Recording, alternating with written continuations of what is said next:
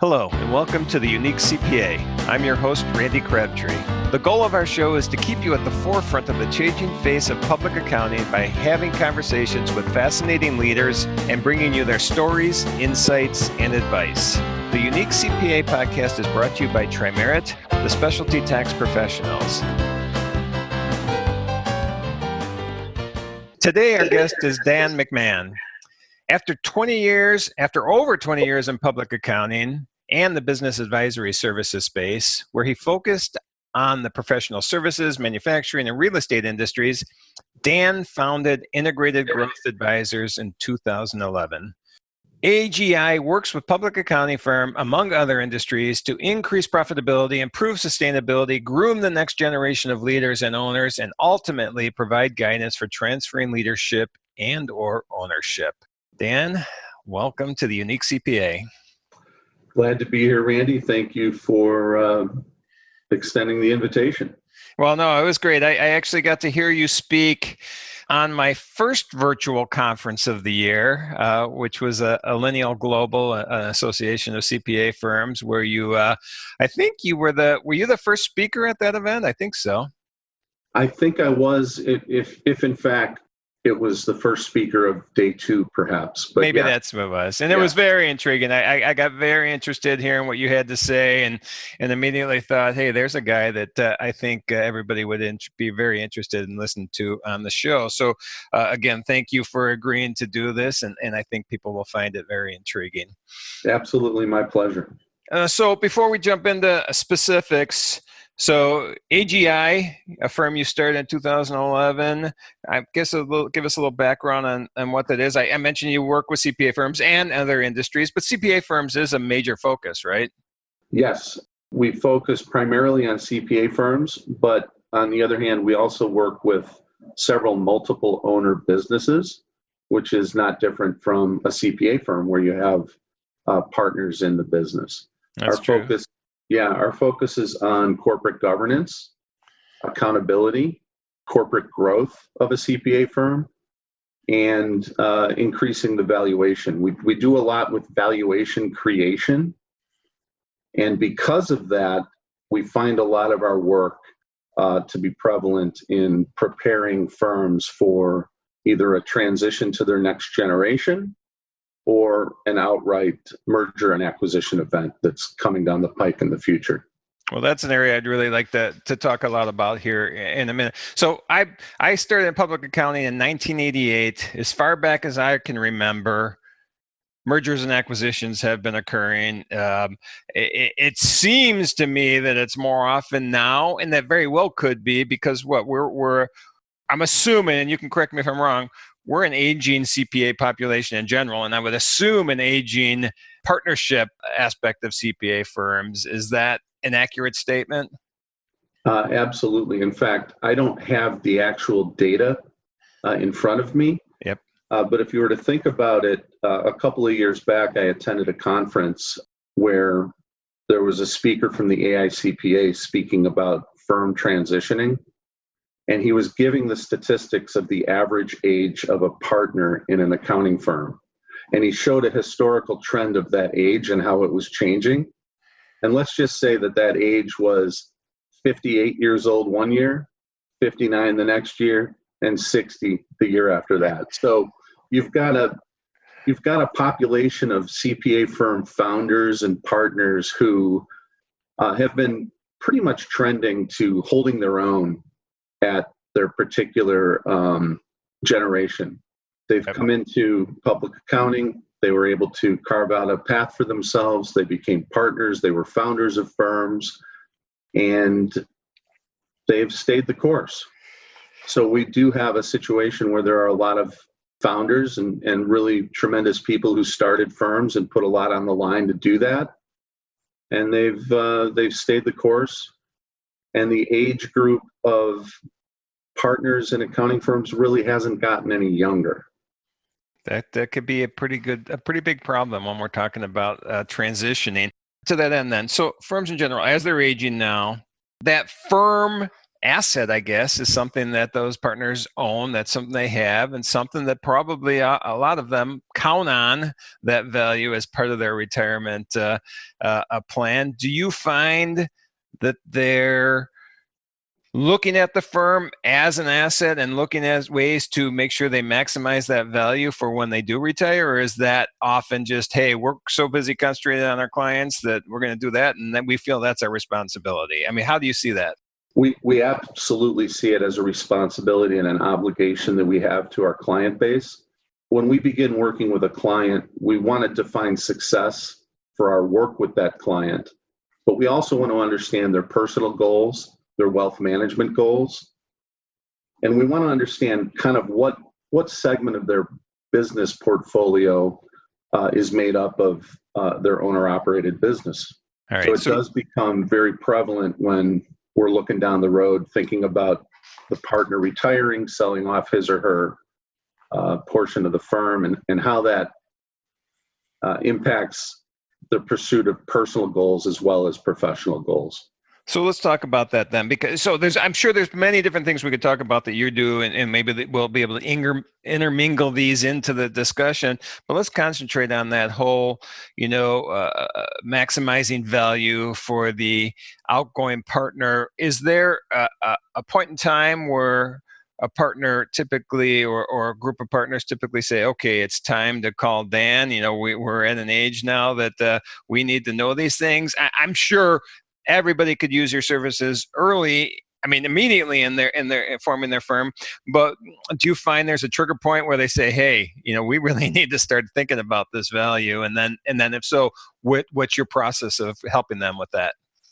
That's that's a really good question. Clearly, we'd like to get involved sooner rather than later.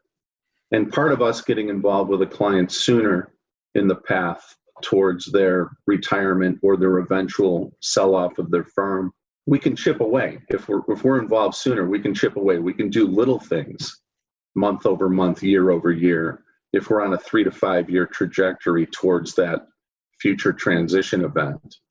So it's always ideal to start sooner and it's kind of one of those things that if you're ultimately going to engage with a firm like ours it's pay me now or pay me later and I don't say that to be flippant. I don't say that to be um, controversial. The fact of the matter is, if you're looking to engage with a firm like Integrated Growth Advisors to help you along your path of uh, increasing the valuation of your business and ensuring that you can have a very uh, stable transition to the next owners, getting involved with us sooner rather than later isn't going to change the, the pricing structure of, of what you might invest in our services. So we like to get involved earlier. And you asked the question about triggering events. Yes. Like what triggers a client of ours to call upon us? Typically it's it's a significant amount of pain around the uncertainty of the future of your firm. And not every firm uh, and not every managing partner uh, really steps outside of himself or outside of herself to to understand this. But when you understand that you, you're kind of in over your head and you need some objectivity and guidance, it's, it's not like we bring anything that's intellectually superior to a group of CPAs. CPAs are very, very smart people. So we don't bring anything that's beyond their intellectual capacity. We just bring structure, process, an objective point of view, and we help coach them and guide them along the continuum towards that future event, whether it be transferring internally to the next generation or selling outright to a third party. Quick question on that is there a different process between those two events? If we're if if our ultimate goal is to sell or merge with someone else or our ultimate goal is to have our leaders the up and coming leaders take over i'm assuming the process is somewhat similar but there's got to be different areas that you concentrate on? Yeah and it's a really good question because uh, actually we can operate almost in parallel fashion and and do the same thing to ready the firm for a transition internally to the next generation or a sale to the outside third party. Because when you think about it, what would somebody be purchasing? An outside third party is going to look to see that the revenues are sustainable and the relationships are transferable. They're going to look to see that the talent in house can sustain the firm into the future. They're going to look for a certain amount of stability in order to make an investment in buying out a, a group of partners. Even though the final transaction or the final steps in the process might be a little bit different when you're transferring internally. That's still a group of partners who are looking to buy the firm, who are looking down the pike, looking into the future, onto the horizon, and understanding, gee, this is a firm that does have the talent to sustain without the founding partners. So it, it's all about the same things. You're, you're looking to invest in the firm as an external uh, buyer of the firm, or you're internal and you're looking to buy the firm. You want the same things. You want sustainable and transferable value. So that that initial discussion then is probably one of what is the goal. Although if it's that goal is the same, that that path is pretty similar. Whether that goal is uh, uh, uh, just the current leaders taking over or selling. So I'm assuming that's first question. What is your goal? And then you're going to go in and identify areas to help get to that goal or help maximize value. What i guess the, my question is what's the process then that you go through? If someone's got that triggering event we, we're three to five years out now. Dan and his groups comes in what's that process you're going to go through then to help them get to that area that that timeline? The process is where we, we sit down and we talk about what they're looking to accomplish. What are they looking to accomplish for themselves professionally as well as personally how does that line up with their current state of affairs in their firm? And uh, just to dovetail back on what we were talking about in terms of being able to operate parallel, if we've got a parallel situation where we're preparing for a potential external M&A or an internal transfer to the next generation, senior partners, founding partners, existing owners of firms have options and, and they have an option to either sell externally or transfer internally. What we encourage them to do is keep their options open. And at the same time, respect the fact that the next generation that's probably going to do very little due diligence on your firm or you when you sell to them, they've got options too. So, you know, we, we try to keep uh, a very open dialogue about uh, where what direction they plan to take and how they're going to get there. And keep your options open. Develop your internal people to be able to take over in leadership positions should you decide to transfer internally. Or if you transfer externally you want these people to have a secure career path with the new owner. And and that's going to help retain people help retain clients and retain value through the transaction and beyond. So your question that I'm that I'm looking to answer right now is what's mm-hmm. the process? The process is uh, to sit down and define success. Once we understand what success looks like, we can figure out what we're trying to accomplish. We go through an assessment of the business, and our assessment is uh, driven along the lines of 18 different drivers of growth and value in a firm. These are things like, you know, how secure is your recurring revenue? How in touch are you with the satisfaction of your clients? Do you have an understanding of where you fit within the marketplace that, that you state as your marketplace for your firm? What's your senior management look like? Do you have clarity around roles and responsibilities? Things like that. There's 18 different drivers of value. So we go through a pretty extensive process of understanding this, and we come up with a preliminary valuation.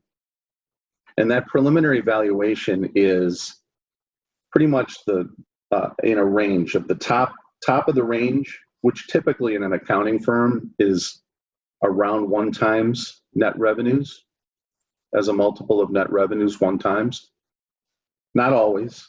We've seen where, in certain circumstances, a, a firm can transact at a much higher rate, but we'll have a, a range of value that's maybe on the top end of the spectrum, one to 1.2 times net revenues, and maybe as low as 0.4 times. Oof.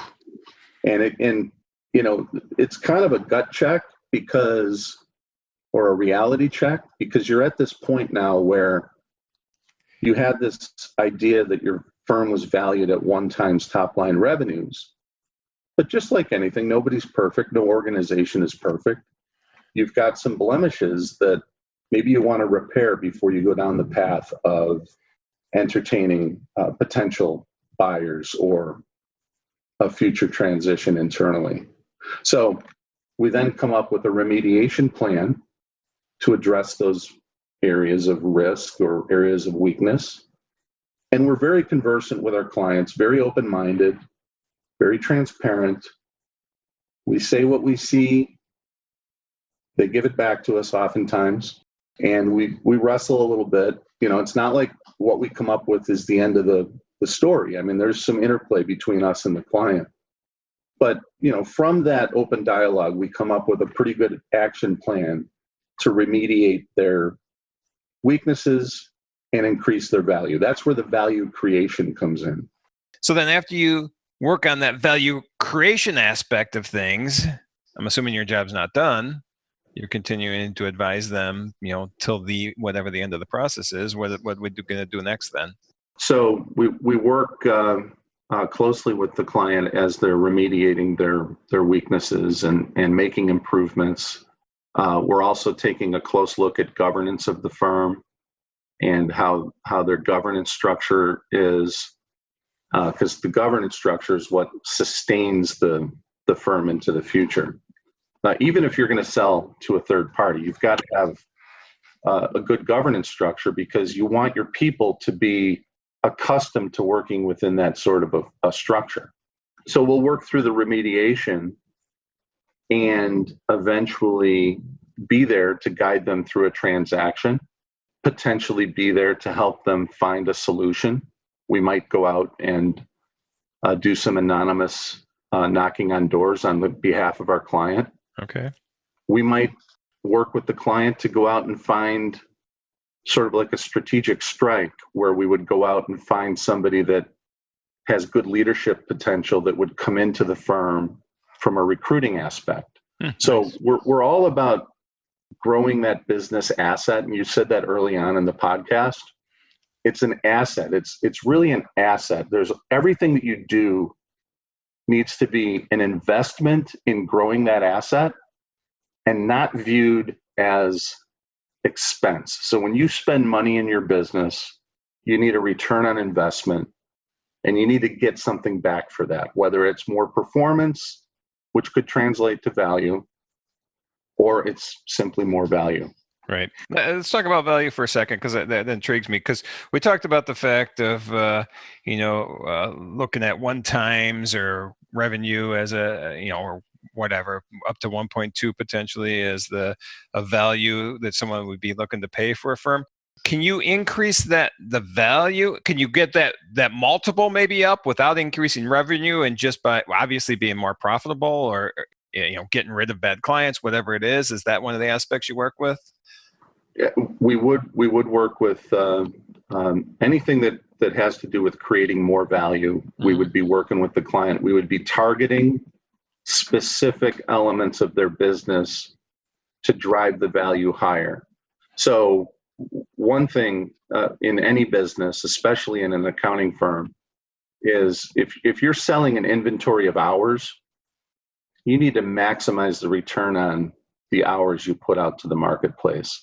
So if you've got clients that are a drag on your your operations or a drag on your people, your people are your greatest asset within the organization. Yep. If you have clients that are a drag on your business, you, you need to look very closely at either increasing rates uh, or or changing around the the dynamic of how you serve them, uh, or in in the worst case scenario, having the courage to move on and and and free up that space to bring in a more profitable client. So to answer your question specifically, yes, we do look at um, areas where where maybe they could be replacing clients, and then having a systematic way of adding revenues to the firm. All right, that, that's great. So I, I've actually lately been talking quite a bit about value billing. I had someone on the podcast, I think it was the last show that came out, was talking a lot about value billing. Do you have a, a way you look at value billing? Do you help that? Do you use that as a tool to help maximize value? Is there just getting your opinion on value billing in general, I guess? Yeah, it's interesting you asked that question because now uh, that's the second time somebody brought up value billing to me in the last 36 hours oh, nice. or maybe the last 48 hours. Absolutely. It if you've got an opportunity to increase your revenues by looking at your pricing strategy and how you actually bill and collect your fees, uh, then we would be looking at that. And in the terms of uh, value billing, the way we look at sales, we actually know that sales is a bad word. It's a bad five letter word. S A L E S. That's five letters. it's a it's a bad five letter word. Sales in the accounting industry. So the way that we communicate with our clients about sales or revenues or new business is we look at it as an exchange of value. So you're bringing forward all of the skills, all of the credentials, all of the experience that you've worked your tail off to develop over the course of your career and Randy, you know this as well as I, both of us with public accounting backgrounds. How many 2, 2 a.m. Uh, evenings have you had in your in your career? I mean, I've had I've had more than several. Oh yeah, yeah, more than several, more than several as well. Exponentially more than several. Yes. I'm just a little embarrassed to admit it. Yep. Um, but you know, all of that experience that we have as CPAs and that our our clients have as CPAs they deserve to uh, reap the reward when when a client has a need. So uh, a lot of times you'll you'll have like a really unique, let's say a, a tax strategy that's addressed in a particular client. It's absolutely fair if you bill client A twenty thousand dollars, and three months later client B comes along with the same exact issue. I honestly don't think it's appropriate to bill two hours of work just to transfer all the information over to the new client. I mean, you still have to do some work and due diligence to, to make sure that you're providing due care to your uh, client service uh, mm-hmm. scenario. But you've created something of value and it's repeatable. Yep. So we do get into that. And, uh, you know, I, I stand firm on, on the position that that's an ethical way of doing business uh, you know you've put forth the time the energy you've developed the skills you've got the experience and you have something to offer that new client. If they didn't buy it from you they might go someplace else and the other firm your competitor might have to start from scratch. Yep. so there is a value aspect to billing definitely.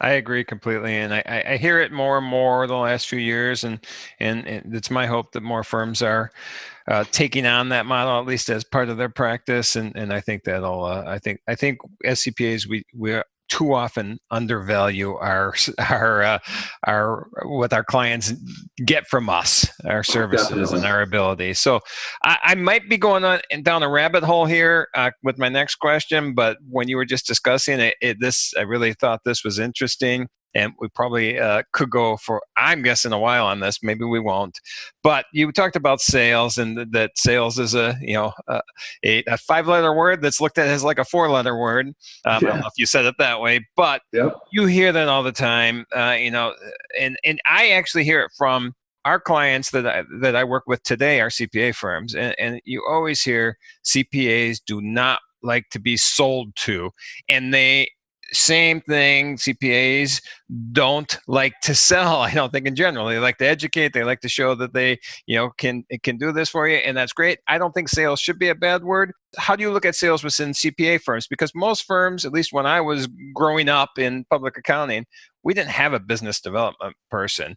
With the firm I have now, we have multiple business development people. I see more firms having business development people. Do you see that as a a, positive? Is that a, route that firms should go down when I don't know if that equates to you know value? It would if there's increase in revenue, but but is that do you advise people on their sales tactics uh, with your whole process?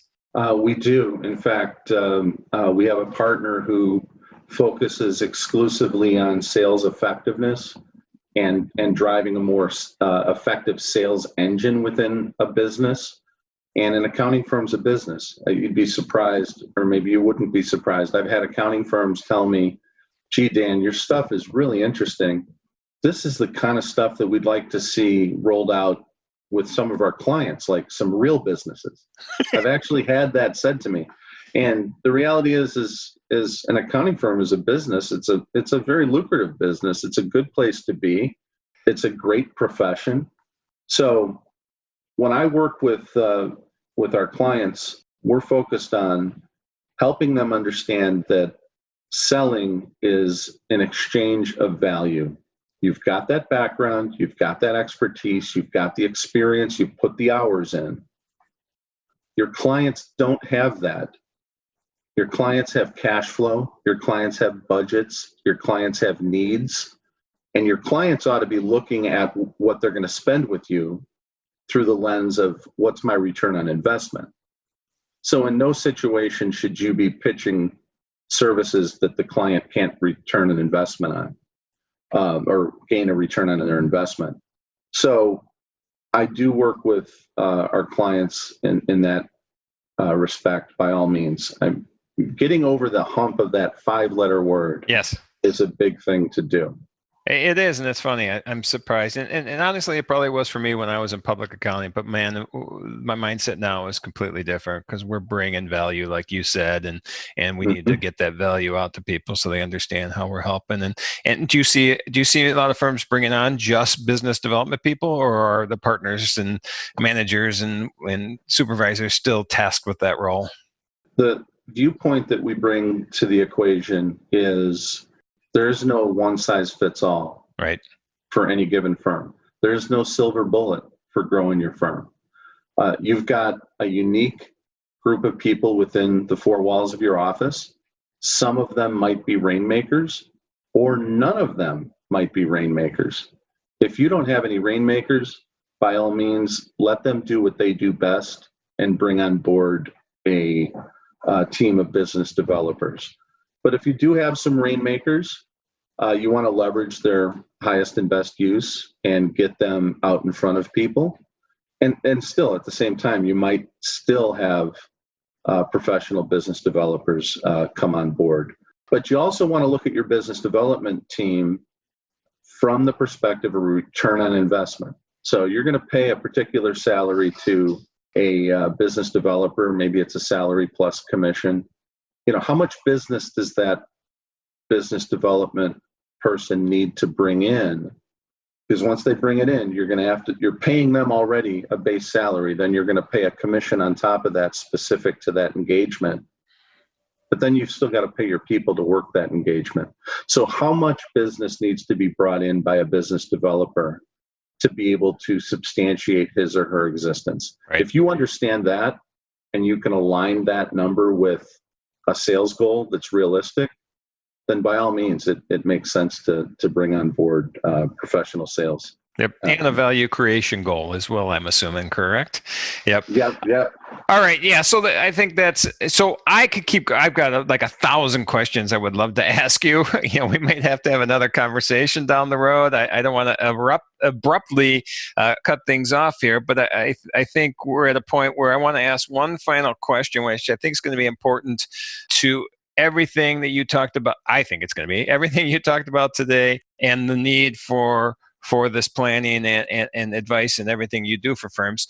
So we talked about the beginning how there are an aging population of CPAs, an aging population of partners, which means, in my mind, and you can correct me if I'm wrong, there's a lot of competition out there for firms that are going to be potential merger or acquisition targets. And so the firm that can create that value, whatever that is, is the one that they're going to win. And I'm assuming that's part of how, how, why you do this and how you do this is to help them be the attractive firm in the industry, right? Yeah, definitely. And uh, what's interesting is oftentimes we'll get hired because somebody wants to sell their firm. But once we get started and we bring uh, some infrastructure or just some objectivity and guidance into the equation by looking at the firm from the outside in, and we start to make some corrections, and the firm starts to perform better, and the firm therefore is more valuable. Uh, a lot of times, uh, you know, option A is really to transition to that next generation. Okay. Senior partners are going to get more on that transition. They understand the buyer. They know what the risks are with, with selling to the buyer. Uh, they may be able to stay on board a little bit longer and continue to make a pretty good wage while they're transitioning the firm. So, what we do find is uh, getting firms uh, ready for sale oftentimes ends up being that uh, the firm becomes so valuable that the existing owners want to keep it or transition it internally. And uh, the short answer to your question, I live on the East Coast now, by the way, and I moved here from uh, Chicago area. All right. And when I first moved out here, I had a lot of people say, Dan, that's a long Midwestern story. All right. So this is a long Midwestern story of me being able to say the the firm that that brings the most strategic value to the equation and and with the competition of many firms out there that are looking to potentially tran- transfer uh, that's the one that's going to be gobbled up first I think that's a good close. I think you I think you uh, summed it up nicely there. Uh, normally, I would ask if there's anything else you want to add. I guess I will ask, but I think you ended it nicely at the end there.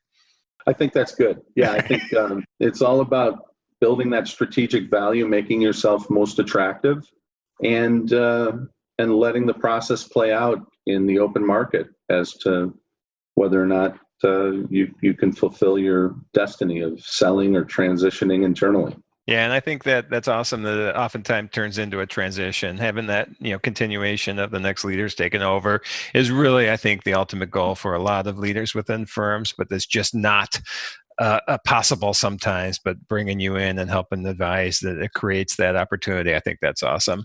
Um, all right, so uh, I, now that you said that, I think I have long Midwestern questions sometimes when I'm doing this doing this now podcast. You're going to be all self-conscious. I Yeah, apologize right. for that, Randy. No, no, no, that's no problem. And I am out, I'm in the Chicago suburbs, so that's probably why it's the, the same thing there. But uh, before we do a final wrap, I want to ask you one question, which I found uh, very intriguing. I, I found out, uh, you know, and we, and I think anybody listens to the show realizes we usually end on a fun fact. I, I found out a fun fact uh, from you. Well, I found out from you, so and that's not top secret. Uh, that you have been trained in improv, uh, and I think you said uh, cumulatively about four years of classwork in improv. So, how did this come about? And, and tell me about improv experience. Well, it came about where um, you know I stepped away from public accounting uh, nine years ago to to start integrated growth advisors, and I didn't know what to do with myself in my winter months. So I would always you know take on a new hobby. I would take some classes, like totally elective, outside the box type things, and I was being called upon to do more and more public speaking and here I was in January. It was after the holidays.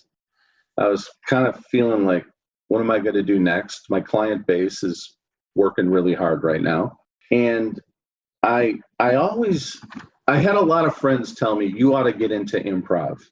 And I'm not a comedian by any shape of the imagination, okay? But a lot of friends told me I ought to get into it. And uh, I decided I'm going to check it out and see if it could enhance my public speaking skills. And I'll tell you what, it enhanced my listening skills more Ah. than my public speaking skills. And I became addicted. Really? And I started to see the value that it brought me in terms of working with my clients. And, you know, in, in situations where I might have been more of a daydreamer, I was more of a listener. And I became better at listening, therefore better at providing um, services to my clients. And it, I, and not only that, it's a ton of fun and it's an adrenaline rush when you go to these classes because you're actually performing in class.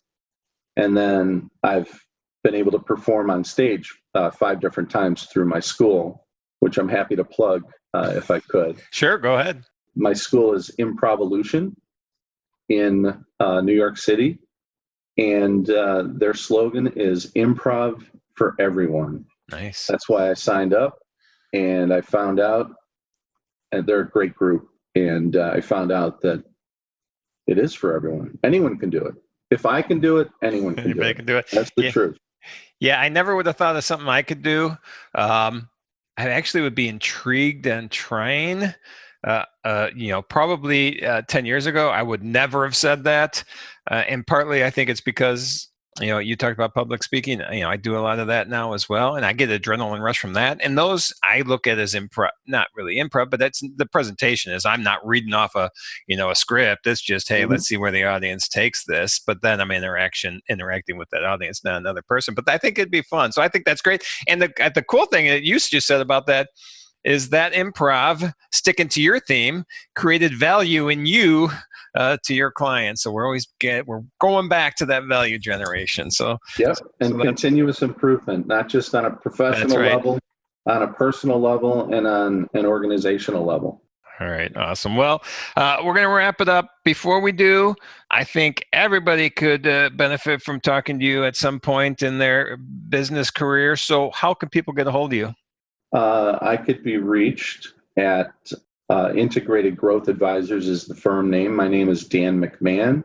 Uh, my cell phone number, I'm happy to give it out, is 860-490-5068. And the email address that you could reach us at would be info, that's I-N-F-O, at integratedgrowthadvisors.com. That's a mouthful. It's good for branding but info at integratedgrowthadvisors.com. Uh, shoot us an email. We'd love to talk with you. We right. definitely appreciate this as well, Randy. Oh yeah, that's no problem. And and uh, you know, I, I've looked at your website, a lot of good information there as well. So definitely go out there and, and see everything you can see there. Thank you for joining us today. And you can find all the links and show notes for today's episode, as well as more about Tri-Merit at theuniquecpa.com. Remember to subscribe and join us for our next episode where we'll be going beyond compliance into forging new pathways of delivering value to clients, diversifying your revenue streams, and leading edge management techniques and styles. This has been a production of Twin Flame Studios.